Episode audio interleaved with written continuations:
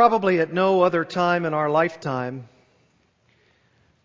we see the living out of the text before us in Romans chapter 1, and I want you to turn there. Romans 1. And it is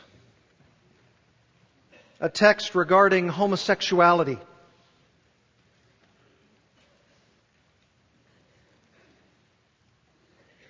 With all the publicity related to same sex marriage within the United States today,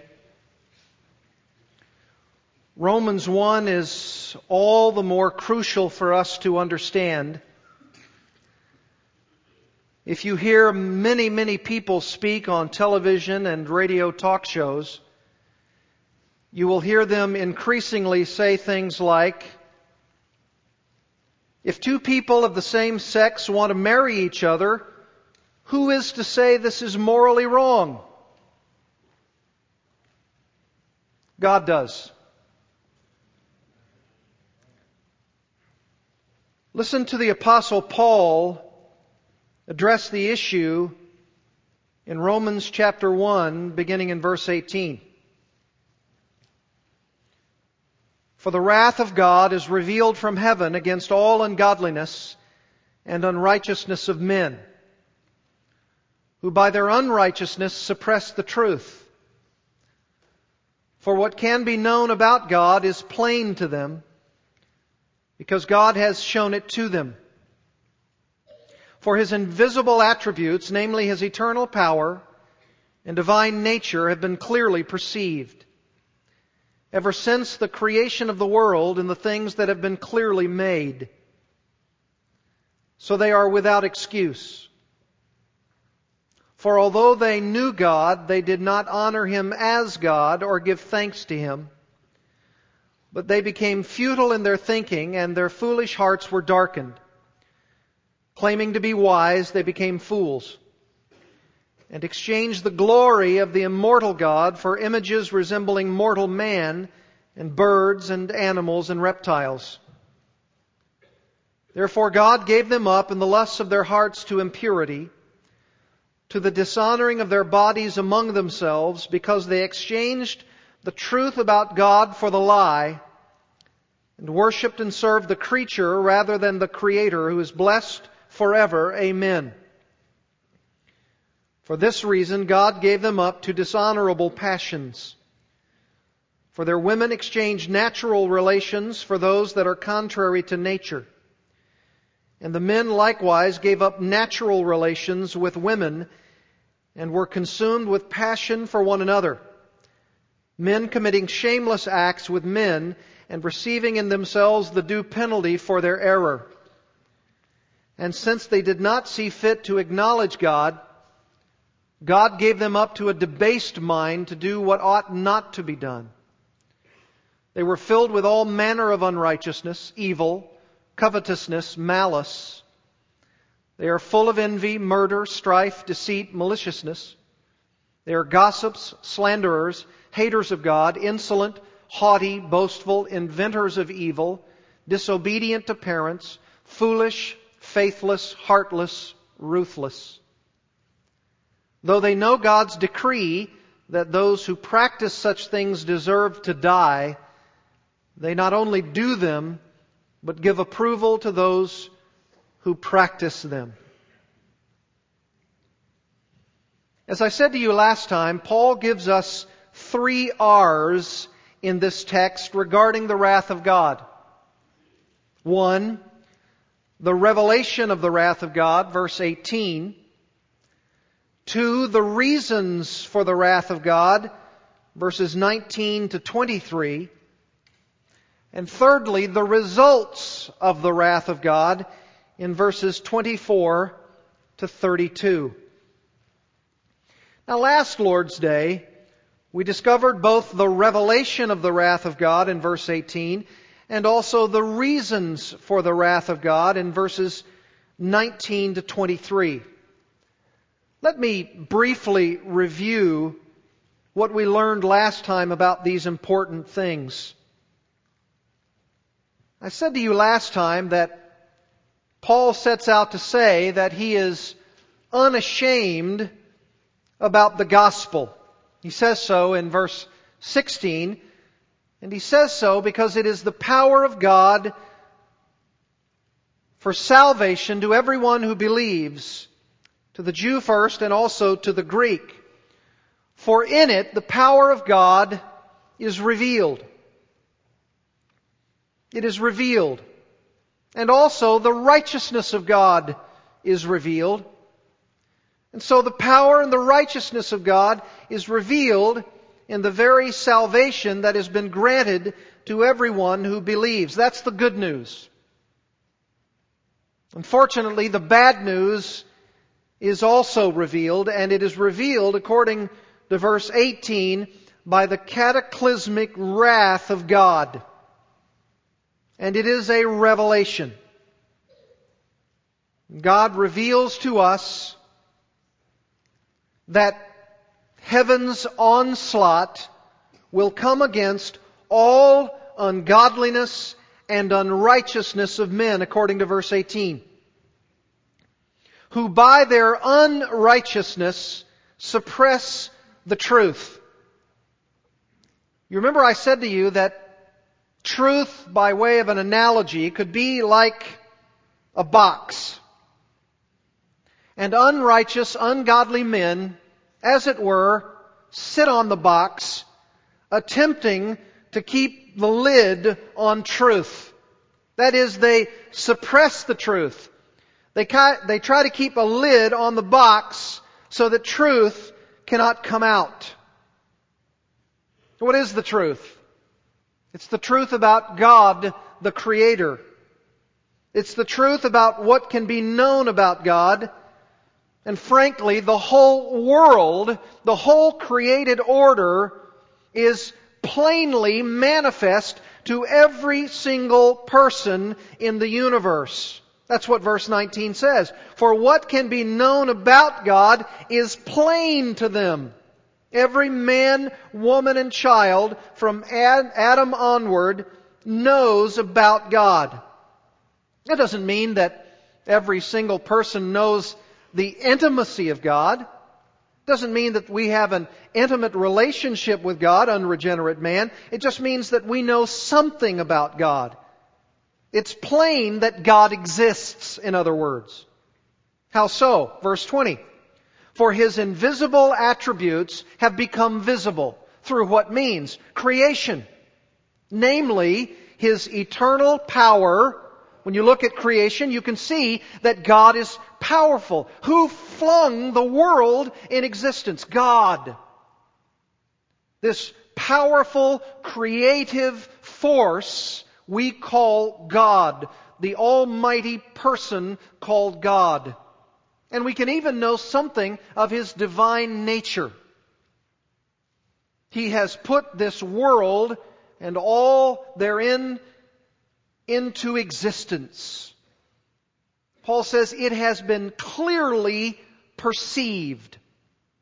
There is no getting around the fact that this world can be clearly perceived to have come from the very person of God ever since the creation of the world in the things that have been made, so much so, Paul says, that man is without excuse. No one person can stand on the day of judgment and say, I just didn't have enough light. If you, if you could just give me a little bit more information, I would acknowledge your existence. No? They are without excuse. In fact, Paul goes on to say in verse 21, they had so much light, they had so much revelation, they had so much knowledge that although they knew God, they did not honor Him as God or give thanks to Him. They had so much revelation, they had so much knowledge that they could have even thanked and honored God for His creative power and presence. But they didn't do so. They didn't honor him as God, and they didn't give thanks to him. In fact, they went the opposite direction. Instead of wanting to find out more about him, instead of wanting to respond to the light that they had, instead of a request to say, God, if, if this is who you are, I want to know more about you. I want to respond to the light that I have about you. I want to discover more of this eternal power. I want to see more of this visibility of these invisible attributes about who you are. I want to know more of you. I want to come into more of this intimate relationship with you. I want to have this intimacy with you. Instead, the Bible proclaims that they became futile in their thinking and their foolish hearts were darkened. This is, this is the very opposite of evolution. This is devolution. Instead of going upward in advancement, it is a spiraling downward. Indeed, he says in verse 22, claiming to be wise, they became fools, morons. That's the very word from which our word in English morons comes. Moronic. And exchanged the glory of the immortal God, this grand God, this immortal God, this one who lives forever, this one is to, who is to be praised and honored and glorified and exalted for images resembling mortal man. As I said to you last time, the oft quoted phrase, God created man in his own image and man turned around and returned the favor resembling mortal man, and even what's worse, and birds and animals and reptiles. Incredible. And that's what we learned last time. The revelation of the wrath of God against all unrighteousness and ungodliness of men produced a number of reasons why God set his wrath against mankind. It's, it's as almost as though Paul were giving us a courtroom scene, as I said. And he's marshaling all this, this evidence in this courtroom against mankind's condemnation. And he's setting up all of this evidence and he's, he's nailing the coffin shut in mankind's judgment. And this morning we come now to the results of the wrath of God in verses 24 to 32.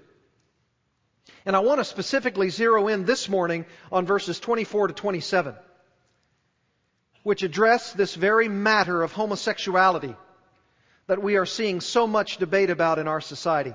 And I want you to notice the three similar ideas in which Paul uses the word exchange. Do you see the word? He uses it in verses 23, 25, and 26. Exchange, exchange, exchange. And notice also that Paul uses the phrase, God gave them up in three verses. Verses 24, God gave them up. 26, God gave them up. And verse 28, God gave them up. Very important. Very important. These are important Pauline markers which signal both what man has done in exchanging their God-given gifts for utter sinfulness, and then as a result, God has said three times to give them up to their own devices.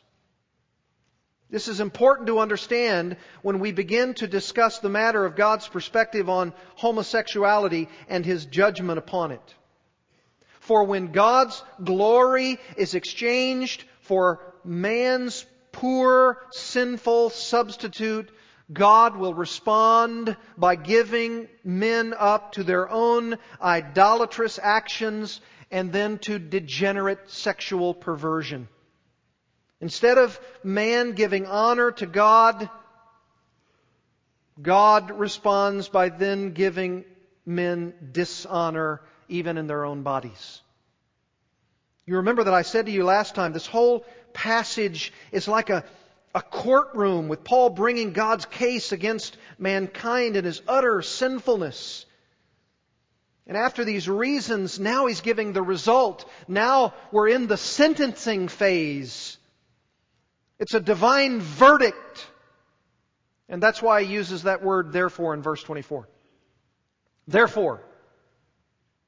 This is the verdict, folks. We're past the reasons and now we're in the sentencing. Therefore. This is chilling. Therefore. God gave them up in the lusts of their hearts to impurity, to the dishonoring of their bodies among themselves. Why? Because they exchanged the truth about God for the lie, not a lie, definite article, the lie, and worshipped and served the creature rather than the Creator who is blessed forever. Amen. Isn't it interesting that the very first thing Paul says that is the result of God's wrath against unrighteousness and ungodliness of men is God's giving men over to sexual sin. First sentence of condemnation. This is the sentencing phase. This is the verdict. And contrary to what is com- common parlance today, this isn't an alternative lifestyle. This isn't a civil right. This is God giving sinful man up to his own impure lifestyle. If you follow the flow of Paul's argument here, this is a sentence.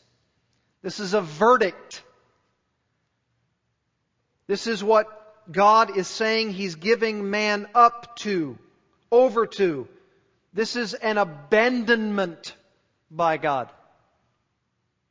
This is what God is giving man over to, to his own devices. Notice he says it is the passions of their hearts. It's a divine judgment, but it's also flowing out from human volition. It's God giving them over to what they want to do. That's the point.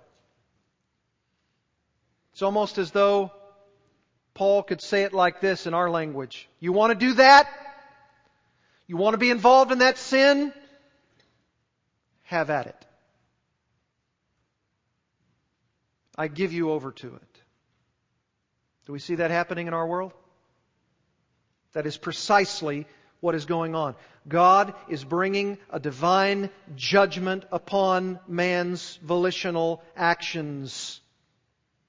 Now, this is not God condemning man beyond or above his own choice in the matter. It's God responding to what man is otherwise choosing to do in his sin.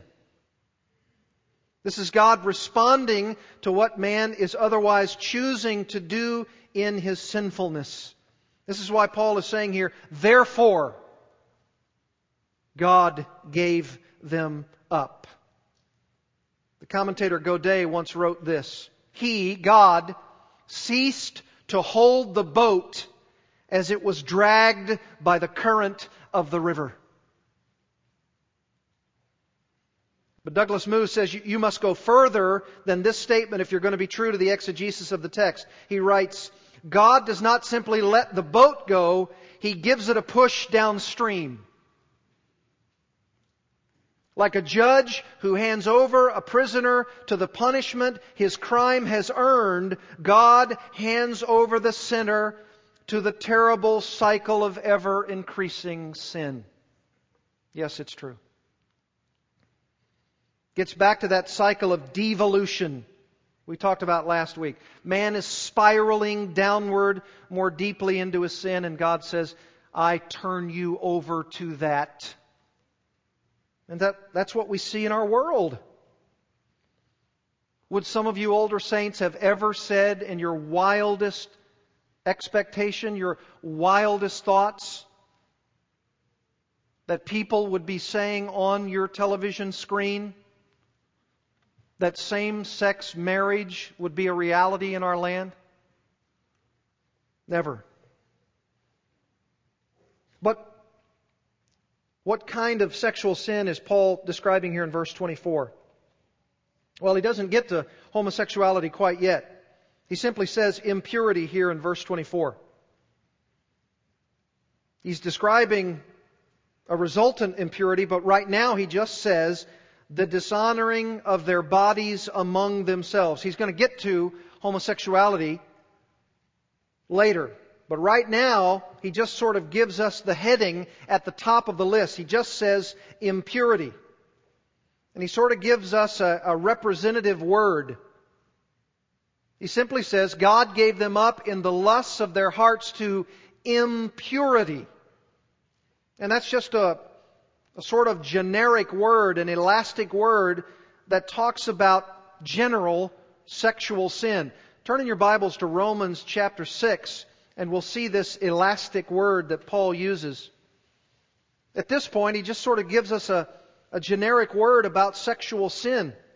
Sin sexually in general.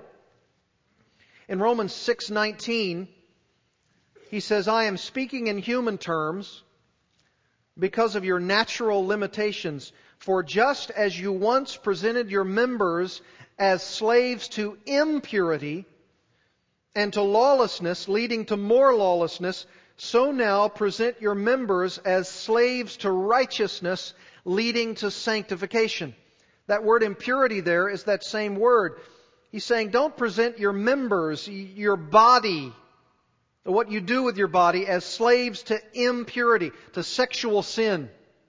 Don't do that. Present your body rather as a slave to righteousness, something that leads to your spiritual sanctification. 2 Corinthians chapter 12 verse 21. 2 Corinthians 12:21 he says, I fear that when I come again, my God may humble me before you, and I may have to mourn over many of those who have sinned earlier and have not repented of the impurity. That's that general word.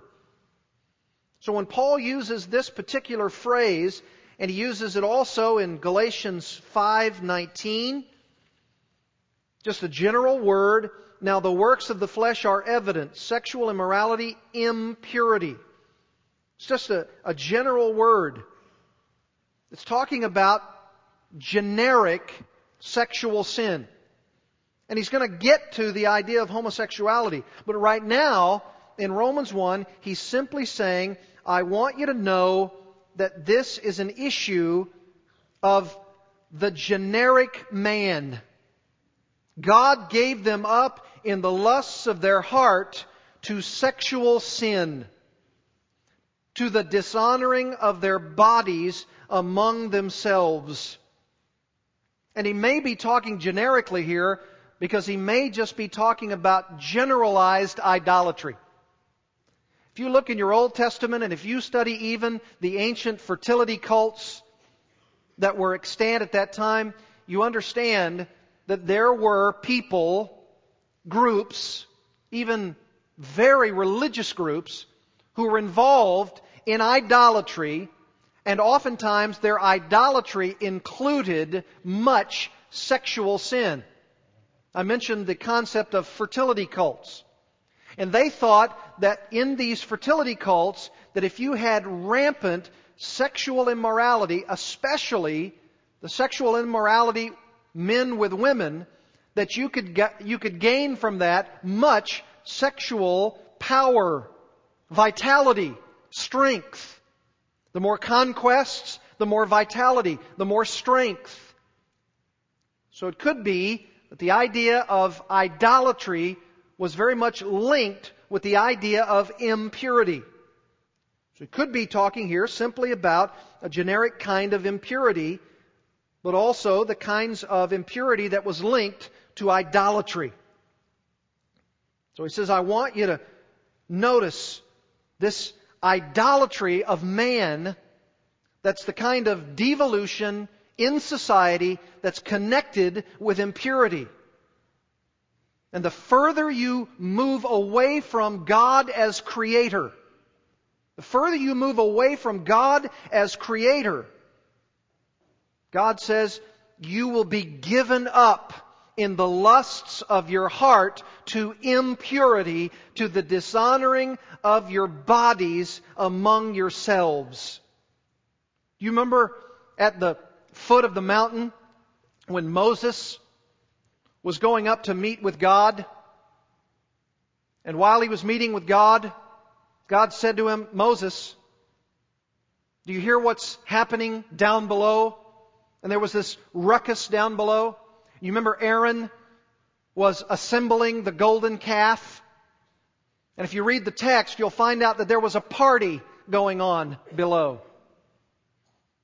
And involved in much of the partying for the people, even the people of God, was sexual immorality, impurity. And that's usually part and parcel of what's happening with idolatry with the worship of that which is the creature and not the creator. You trace religion, the religion of man, and what you will often find with the worship of creatures, whether it's man setting up his own idols, or the worship of birds or animals or reptiles. You look in Greek mythology, you look almost in any cult, any group, and you'll find sexual immorality involved. I remember almost 20 years ago when I was ministering in California that I was involved specifically in trying to counsel some people in Florida by telephone. And this cult group, working with a person who was involved in a personality cult, and this man who was heading up this cult was systematically sleeping around with every female within the group. And their entire lives were all messed up because of his immorality with all of the women in the group. And just recently, when I went down to Jupiter, Florida to minister, I did a men's retreat and then I preached in the church on a Sunday evening. And a couple came up to me afterwards and said, We are friends of a couple who were involved in that group several years ago, and we also counseled this particular couple, and they are still confused and hurt over that situation, and that was almost 20 years ago. And they were thanking me for being involved in that almost 20 years ago. And this couple is still smarting and hurting and confused based upon that situation. And this person is still, they said, involved in manipulating people for the sake of sexual gain. This is still going on.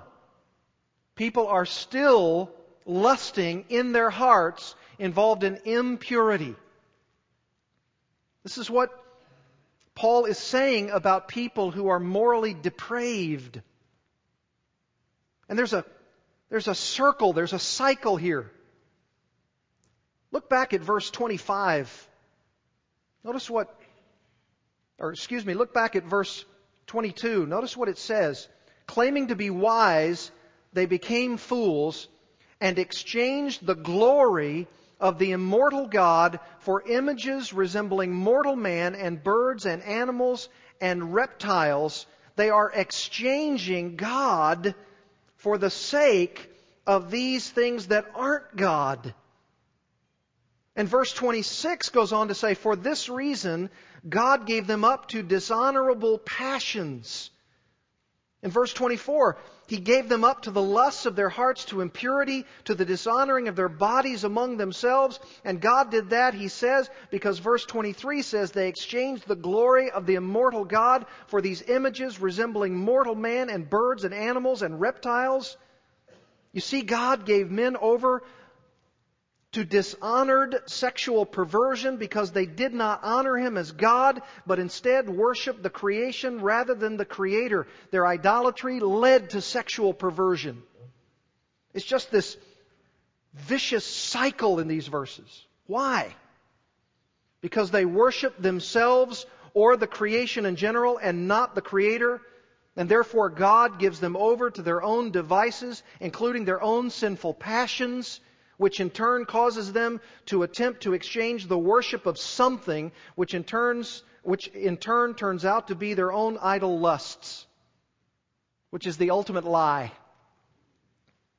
You see beloved everybody worships something. Everybody worships something. Nobody worships nothing. Everybody worships something. And what you ultimately worship will either be yourself or God or something else. That's, by the way, why Paul says here, when he contrasts the Creator God against the lie, they exchanged the truth about God for the lie and worshiped and served the creature rather than the Creator who is blessed forever. Amen. He can't even put in one sentence a reference to the true Creator without breaking out in a doxological praise. He can't even put in a sentence a reference to the true Creator without breaking out into a praise to the true God when contrasted with the lie. By the way, there's a definite article there for the lie. They exchanged the truth about God for the lie. What is the lie? Anything that isn't true about God. Anything that isn't true about God. Specifically this. Exchanging the truth about God as the true creator. Anything about God that isn't true about Him as the creator God, the sovereign God. I think there might even be here a, an implicit reference, even in our own day, by secondary application, to the sinful thought of evolution. Evolution, obviously, is to be ruled out here. Because evolution says that over, they don't even say millions now, they say billions of years. The, the earth, the created order, has evolved into being. Not so. God created the earth by divine fiat. He created the, the earth at a moment in time. Six literal 24 hour days. That's how God did it. And on the seventh day he rested, not because he was tired, because that's what he wanted to do. Set a pattern. Evolution is out. By the way, even secular scientists today, people who, who don't even know Jesus Christ, who don't even love God, are jumping off the ship of evolution just before it crashes. There's a movement today called intelligent design, where even people who don't love God or aren't even involved in Christianity are saying, well, maybe there's something to this intelligent design of the universe. Maybe there's something involved in there being a design to this universe that's beyond just random chance.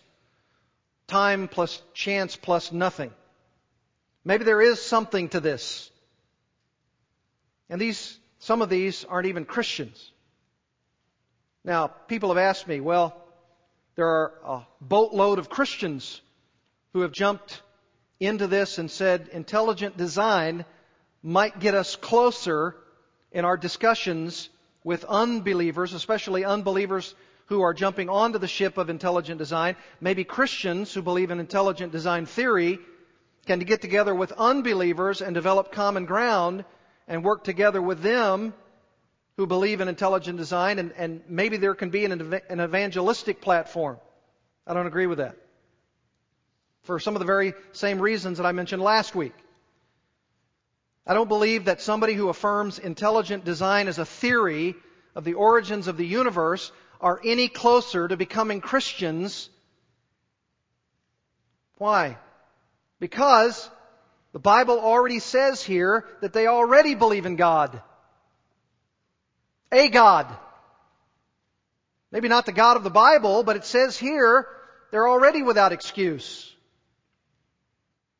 I don't believe we have to reason somebody into the kingdom. I don't think we have to get somebody on some kind of common ground about intelligent design, about affirming that a God designed the universe. The Bible already says that by divine power, through His divine nature, the created order has been clearly perceived by man ever since the creation of the world and the things that have been clearly made so that they are without excuse. You know what I say about the intelligent design movement? Where have you been? Where have you been? I read that in Romans 1 the first day I was a Christian. It's already here. It's like the book that I read from Robert Jastrow, the astrophysicist who wrote that all of these people were trying to figure out all of the origins of the universe. All of these groups of very scholarly people. And he used the analogy of all these people climbing up this really high cliff of a mountain. And he gave all of these, these thrilling accounts of all of these erudite people. And they were climbing, and these groups were climbing, and these groups were climbing and they almost all got to the top. And it took all these years. And they almost all made it. And when they almost got all the way to the top, and they peered over the, the edge, and that they found out there were theologians there from millennia. What's the point? Genesis 1 1. In the beginning, God. We already know the truth. And the truth is, ever since the creation of the world, God is there. The problem is not the affirmation that God is the creator of the universe. The affirmation is not a theory about intelligent design. The issue we have to grapple with is our sin. It's a moral problem not an intelligence issue. It's not a design issue. It's a moral issue. That's what's going on here. What we've done, according to verse 25, is that we have exchanged the truth about God for the lie. That's a garden issue. It's a satanic bait and switch. It's what Satan did with Adam and Eve in the garden. It was the lie. And the lie's been perpetrated ever since then. And we've worshiped and served the creature rather than the Creator ever since. Remember, we're talking about something that one is doing in order to rightly worship God and give Him glory as the Creator of our bodies for His honor. Someone has rightly said, Man has mocked the honor of God by deifying the bodies of creatures erected into idols. God therefore abandons man to passions which dishonor his own body. It's true. We just have had the thing totally reversed. That's why I love 1 Thessalonians 1 9. Thessalonian Christians. They turned to God from idols to serve the living and true God. See, they got it right by God's grace. Romans 1, they turned from God to idols. 1 Thessalonians 1 9, they turned to God from idols to serve the living and true God. What sinful man has done is to buy the lie to buy the lie. They've reversed the created order of things. And verses 26 and 27. This is the homosexual lie. Listen to what it says. For their women exchanged natural relations for those that are contrary to nature. And the men likewise gave up natural relations with women and were consumed with passions for one another, men committing shameless acts with men and receiving in themselves the due penalty for their error.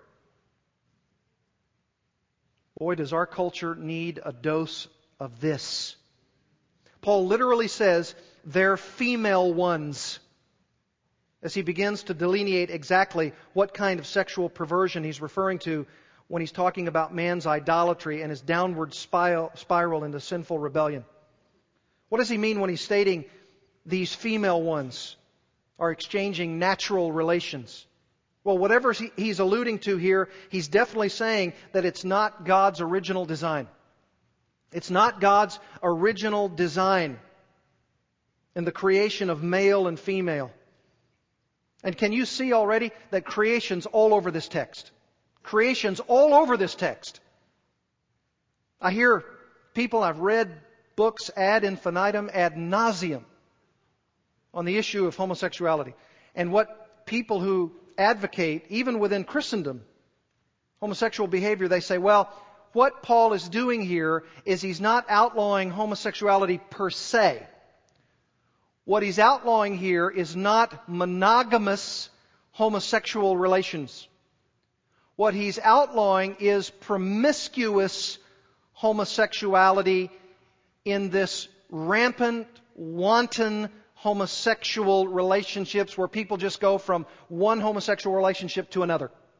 That's what he's against. That's what he's arguing against. Not monogamous homosexual relationships, where you find as a homosexual another homosexual person and you commit yourself as two homosexual people to each other like a man and a woman would to each other. That's okay. That's not what Paul is saying.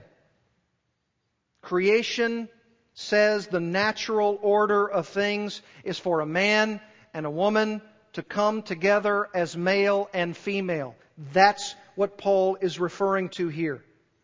A man and a man or a woman and a woman is outlawed in this text. If, in fact, it were different, it would make this unnatural. It isn't natural. It isn't right. It isn't best. It isn't proper. And that's what he's referring to, of course. To lesbianism, female homosexuality. That's the first reference that he gives here. Their women exchanged natural relations for those that are contrary to nature. That's an explicit reference to sexual relations. And then he flips to the male side. And the men likewise gave up natural relations with women and were consumed with passions for one another, men committing shameless acts with men. You know, one reason why this is true is because it was universally understood that within Judaism, homosexuality was considered a sexual perversion of the worst order. There was simply no way around Paul's description here, even within Judaism, to say nothing of the actual words that he's using here in this text. He's expressing the created order, the natural expression of sexual love which should occur in the marriage relationship. In other words, what we shockingly need to reinforce today about marriage is that it is a relationship between a man and a woman for life. And so, as not to be understood about the sexes, Paul does something that nails it down in this text. He could have used the normal word for woman and for man, gune or aner, but he doesn't. Instead, he uses Thelus and Arsein, which is translated female and male. Not just man and woman, but female and male. Maybe because he's referring to the Septuagint use of Genesis 1:27, male and female created he them. In other words, he is reinforcing the very idea that in the beginning way back to the very beginning, Genesis 1:27, male and female did God create. It's a natural part of the very fabric of the universe. God didn't design Adam and Steve. He created Adam and Eve. He gave them as male and female to be together for life. And notice also here in verse 27 homosexuality is a violation of the nature of the created order because, one, man gave up natural relations with women. Do you see that word, natural relations? No way around it. Natural relations. Two, consumed with passion for one another. That's a strong word there, folks. Strong word. Consumed or burned in their lust for one another. And three, committing shameless acts with men. No matter what the strong homosexual lobby does, you cannot get around the simple, straightforward reading of this text. Lesbianism and homosexuality is against God's created order. It isn't natural. It is the consummation of an unbridled passion of lust. It is a shameless, indecent act. And therefore, so called same sex marriage is biblically prohibited by God's holy word. And the consequence, according to Paul at the end of verse 27, as we close, is that they will receive in themselves the due penalty of their error. It's frightening. This is the wrath of God. What does this mean, the due penalty of their error? Well, if you were living in the old economy, if I were preaching this message and we were living in the Old Testament era, what would the due penalty of the error mean? stoning to death. You would be taken and you would be stoned to death. That would be the due penalty of your error. And we don't need to mince words about what the word error would mean. It wouldn't just be mistake, it wouldn't just be problem. Error would mean fatal error. It would be tragic. Would it be in our culture this due penalty, as some might say, AIDS? Sexually transmitted disease? No, not necessarily. It's not a quid pro quo. Because, of course, there are people who aren't homosexuals who have AIDS. There aren't people who are homosexuals who have sexually transmitted diseases. It's not a tit for tat. It's not a quid pro quo. It's not just this for that. It's, it's not that. It could be in addition to the due penalty, AIDS related issues, STDs. It could be in addition to those things. But it isn't just that. No, I think Paul simply means that the sexual perversion and the judgment upon it itself is the due penalty. Why? Because God gave them over to that sexual perversion. Which means what? We need to have compassion on people who have been abandoned to sexual perversion. It's judgment itself. It's penalty itself. It's something for which we need to have great compassion. You say, but, but that's not the way they think of it. I know. I know that. It's something that they think they're rejoicing in. I know that. But it won't be at the end. And we need to live in light of the end, don't we? We need to have compassion, care, concern. You say, well, what, what is the most ultimate devastating penalty of all? Well, what's the, the most ultimate consequence of this sin? to be shut out of the kingdom of God forever. And what must we do to work the works of God while it is day? To witness to them, to speak to them, to love them. We should be speaking with love and concern and compassion, especially to those who have received an additional penalty for their error, and that is AIDS. That is sexually transmitted diseases. Because now they're, they're beginning to learn, maybe for some of them for the first time, that the consequences of their sin has brought them to a place of recognizing their error. I'll never forget the opportunity that I had with John MacArthur to visit a man who came to Grace Church who was a homosexual and he stood in the back of the church service one Sunday morning because he was struggling with his life as a homosexual and someone told him and I don't know who and how and what the circumstances were but he was struggling and someone in the homosexual community of West Hollywood told him you need to go to Grace Community Church they'll help you and so he showed up at the back of the service and just as we do we stood for the reading of God's Word, and John that morning, I think, read Psalm 73. It speaks there, I believe, of someone who is relieved of their prisoner status. And he likened that to his own prisoner status spiritually. And we began talking with him, and we began reaching out to him, and ultimately he came to Christ, and he had many, many struggles in his life to break away from that strong, strong, debilitating West Hollywood homosexual lobby.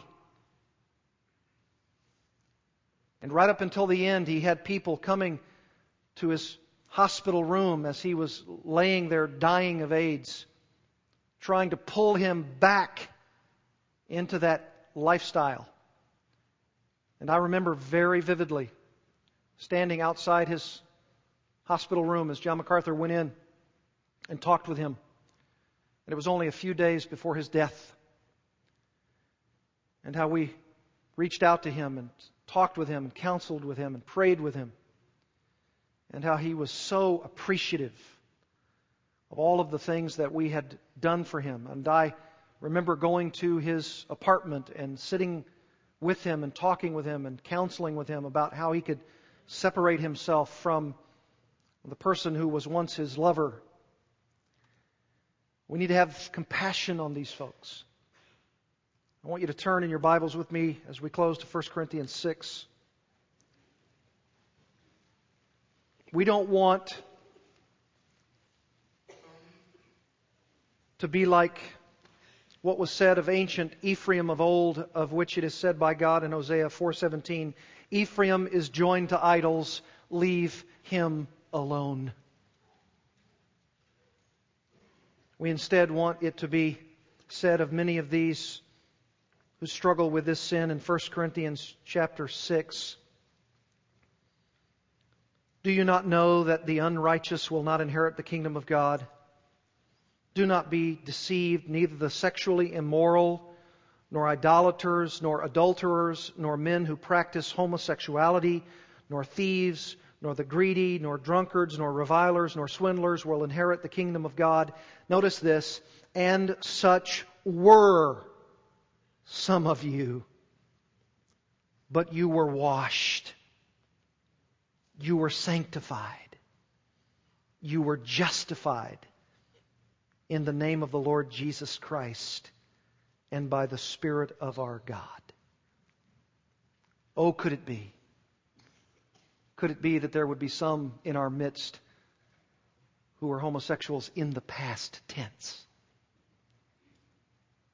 Right now, I'm talking with someone who is battling with homosexuality. Right now. And I talk with that someone in my office. And he is right in the midst of the battle.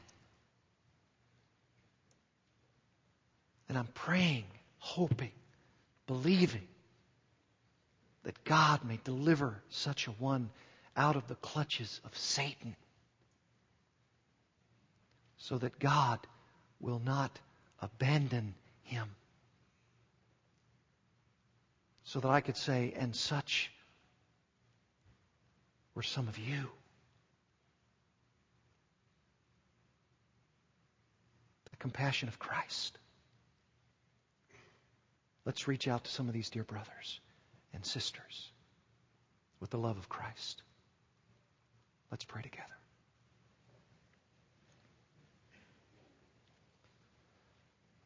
Our God,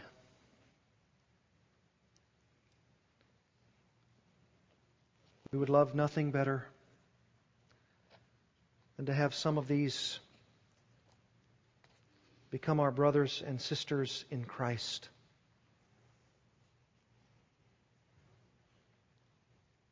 And we ask that they would be delivered. This sin, heinous as it is, is not something for which they cannot be delivered. And even though in the present condition of the practice of such a thing, they cannot inherit the kingdom of God. Paul rejoicingly said of the Corinthians, and we can rejoicingly say to these, and such were some of you, but you were washed, you were sanctified, you were justified in the name of the Lord Jesus Christ and by the Spirit of our God. Lord, we know in this text of 1 Corinthians 6, it rolls right into this famous passage flee sexual immorality. And Lord, we know that as the future comes to us quickly, your wrath, as true and as devastating and as punishing as it will be, rests now. As the Apostle John tells us, for those who walk in disobedience. And I pray that there is no one here who presently walks in darkness, reserved for judgment in the great day. Lord, we are faithful to the text that speaks both of mercy and wrath. May you give us one and deliver us from the other. Through Jesus Christ our Lord, we pray. Amen.